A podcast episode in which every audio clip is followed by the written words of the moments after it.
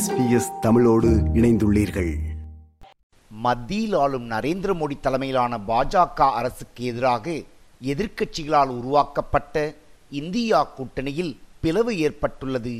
இந்த செய்தியின் பின்னணி என்னவென்றால் இந்தியாவில் நாடாளுமன்ற தேர்தல் நெருங்கி வருகிறது. வருகின்ற ஏப்ரல் மாதம் இந்தியாவில் நாடாளுமன்ற தேர்தல் நடைபெற உள்ளது நாடாளுமன்ற தேர்தல் நெருங்கி வரும் நிலையில் பல்வேறு கட்சிகள் தேர்தலை சந்திக்க தயாராகி வருகின்றன. அதே நேரத்தில் மத்தியில் ஆளும் பாஜக அரசை எதிர்க்கும் விதமாக பல்வேறு எதிர்க்கட்சிகள் ஒருங்கிணைந்து இந்தியா என்ற கூட்டணியை அமைத்தன. இந்த கூட்டணியில் காங்கிரஸ் திமுக திரிணாமுல் காங்கிரஸ் ஆம் ஆத்மி ஐக்கிய ஜனதாதளம் தேசியவாத காங்கிரஸ் உட்பட பல்வேறு கட்சிகள் இடம்பெற்றிருந்தன. இந்த கூட்டணியில் மொத்தம் இருபத்தி எட்டு கட்சிகள் இருந்ததும் நோக்கத்தக்கது. ஆனால் சமீபத்தில் இந்தியா கூட்டணியில் குழப்பம் ஏற்பட்டுள்ளதாக பார்க்கப்படுகிறது. நாடாளுமன்ற தேர்தலில் மேற்கு வங்க மாநிலத்தில் தனித்து போட்டியிடுவோம் என்று இந்தியா கூட்டணியில் இருந்த திரிணாமுல் காங்கிரஸ் கட்சியின் தலைவர் மம்தா பானர்ஜி அறிவித்துள்ளார். அதேபோல் இந்த கூட்டணியில் பஞ்சாபில் ஆட்சியில் உள்ள ஆம் ஆத்மி கட்சியும் இந்த நாடாளுமன்ற தேர்தலில் தனித்து போட்டியிடும் என்று அறிவித்துள்ளது. இதுபோன்ற சூழ்நிலையில் இந்தியா கூட்டணியின் முக்கிய தலைவர்களில் ஒருவராக பார்க்கப்படும் பீகார் மாநிலத்தின் முதலமைச்சர் நிதிஷ்குமார் இந்தியா கூட்டணியிலிருந்து விலக முடிவெடுத்துள்ளதாக இந்திய செய்திகள் தெரிவிக்கின்றன. கூட்டணி கட்சிகளான காங்கிரஸ் மற்றும் ராஷ்டிரிய ஜனதா தளத்துடன் ஏற்பட்ட முரண்பாடுகள் காரணமாக இந்தியா கூட்டணியிலிருந்து நிதிஷ்குமார் விலக திட்டமிட்டுள்ளதாக இந்திய செய்திகள் தெரிவிக்கின்றன.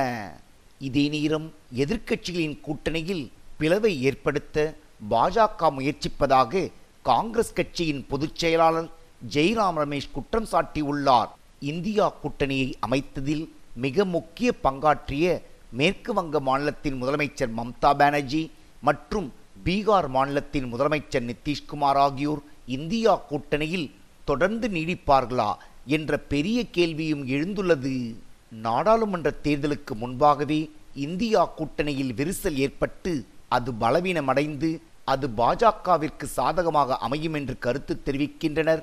அரசியல் பார்வையாளர்கள் இந்திய அரசியல் தொடர்பான மற்றுமொரு செய்தி பீகார் மாநிலத்தின் முதலமைச்சராக இருந்த நிதிஷ்குமார் நேற்று தனது பதவியை ராஜினாமா செய்தார். அதன் பிறகு சில மணி நேரங்களிலேயே மீண்டும் முதலமைச்சராக பதவியேற்றார் நிதிஷ்குமார். கடந்த இருபத்தி நான்கு வருடங்களில் ஒன்பதாவது முறையாக பீகார் மாநிலத்தின் முதலமைச்சராக நிதிஷ்குமார் பதவியேற்றுள்ளார் என்பதும் நோக்கத்தக்கது.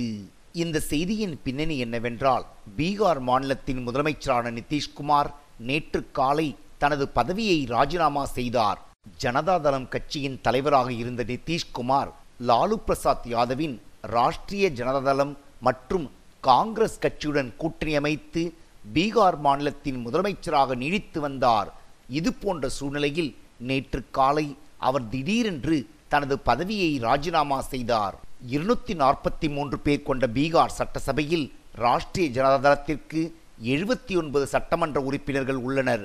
அதைத் தொடர்ந்து பாஜகவிற்கு எழுபத்தி எட்டு சட்டமன்ற உறுப்பினர்களும் நிதிஷ்குமாரின் ஜேடியு கட்சிக்கு வெறும் நாற்பத்தி ஐந்து சட்டமன்ற உறுப்பினர்களும் உள்ளனர். காங்கிரஸ் கட்சிக்கு பீகார் மாநிலத்தில் பத்தொன்பது சட்டமன்ற உறுப்பினர்கள் உள்ளனர். நிதிஷ்குமாரின் கட்சிக்கு வெறும் நாற்பத்தி ஐந்து சட்டமன்ற உறுப்பினர்கள் இருந்தாலும் அவர் ஆர்ஜேடி மற்றும் காங்கிரஸ் கட்சியுடன் கூட்டணி அமைத்து முதலமைச்சராக நீடித்து வந்தார்.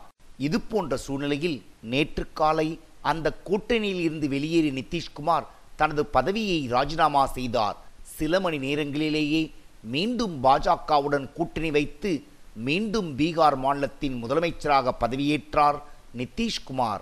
கடந்த ஐம்பது வருடங்களாக அரசியலில் இருக்கும் நிதிஷ்குமார் தனது நலனுக்கு ஏற்ப கூட்டணிகளை மாற்றிக்கொண்டே உள்ளார் என்பதும் நோக்கத்தக்கது.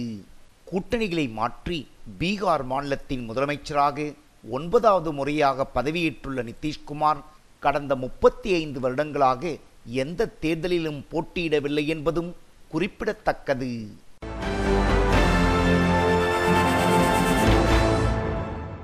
சர்ச்சைகளுக்கு பெயர் போன தமிழக ஆளுநர் ஆர். என். ரவி மீண்டும் ஓர் சர்ச்சையில் சிக்கியுள்ளார். தமிழக ஆளுநர் ஆர். என். ரவி மற்றும் ஆளும் திமுக அரசுக்கிடையே கடுமையான மோதல் போக்கு நீடித்து வருகிறது.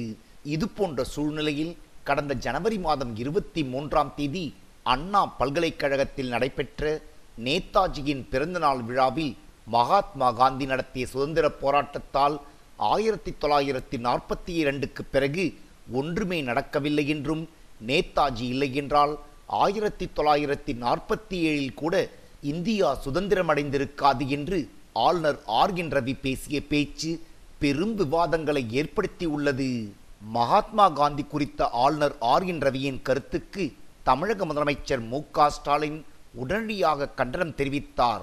காந்தியால் தான் இந்த நாட்டுக்கு சுதந்திரம் கிடைக்கவில்லை என ஆளுநர் ஆர்யன் ரவி கூறியது வன்மம் கலந்த நோக்கத்துடன் தான் என்று தெரிவித்தார் தமிழக முதலமைச்சர். ஆளுநர் ஆர்யன் ரவியின் கருத்துக்கு தமிழக சபாநாயகர் அப்பாவும் கண்டனம் தெரிவித்தார். மகாத்மா காந்தியை பொறுத்தளவில் மிகப்பெரிய தேச பக்தர் என்று சொல்வதை விட மிகப்பெரிய ராமர் பக்தர். ராம பக்தனையே சுட்டு கொண்டவர்கள் இந்தியாவில் மிகப்பெரிய தேச தந்தை கோட்சே என்று சொல்கிறார் அந்த அம்மா. அதே வழியில் தான் நம்முடைய ஆர் என் ரவி அவர்களும் அவ்வளவு பெரிய வார்த்தையை பயன்படுத்தவில்லை. நம்ம இந்தியாவே ஏற்றுக்கொண்டிருக்கின்ற கத்தியின்றி ரத்தமின்றி அமைதி வழியில் உலகமே அவருடைய அமைதியை ஏற்றுக்கொண்டிருக்கின்றது. ஐயா ஆர் என் ரவி இந்திய அரசியலமைப்பு சட்டத்தை எப்போதும் கிடைப்பதில்லை இந்த நிலையில் காந்தியை தான் அவமரியாதை செய்ததாக தவறான பிம்பத்தை ஏற்படுத்த சில முயற்சிப்பதாகவும் தான் பேசியது அனைத்தும் ஆவணங்களின் அடிப்படையிலான உண்மைகளே என்றும் காந்தியை அவமதிப்பது தனது நோக்கமில்லை என்று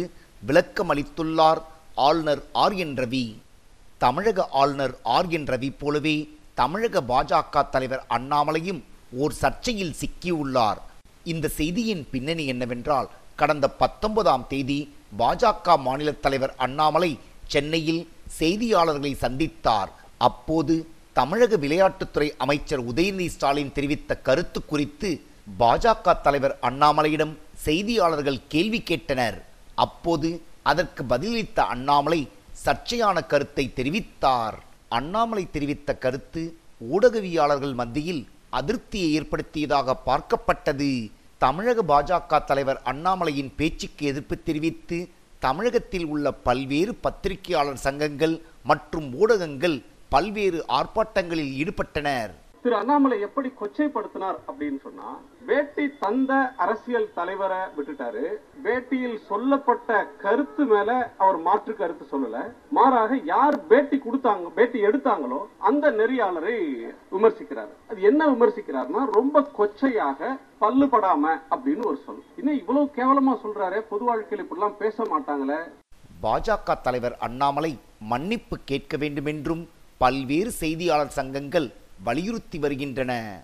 இது எஸ்பிஎஸ் வானொலியின் தமிழ் ஒலிபரப்பின் செய்தியின் பின்னணி நிகழ்ச்சிக்காக தமிழகத்திலிருந்து ராஜ். இது போன்ற மேலும் பல நிகழ்ச்சிகளை கேட்க வேண்டுமா? Apple podcast Google podcast Spotify என்று பாட்காஸ்ட் கிடைக்கும் பல வழிகளில் நீங்கள் நிகழ்ச்சிகளை கேட்கலாம்.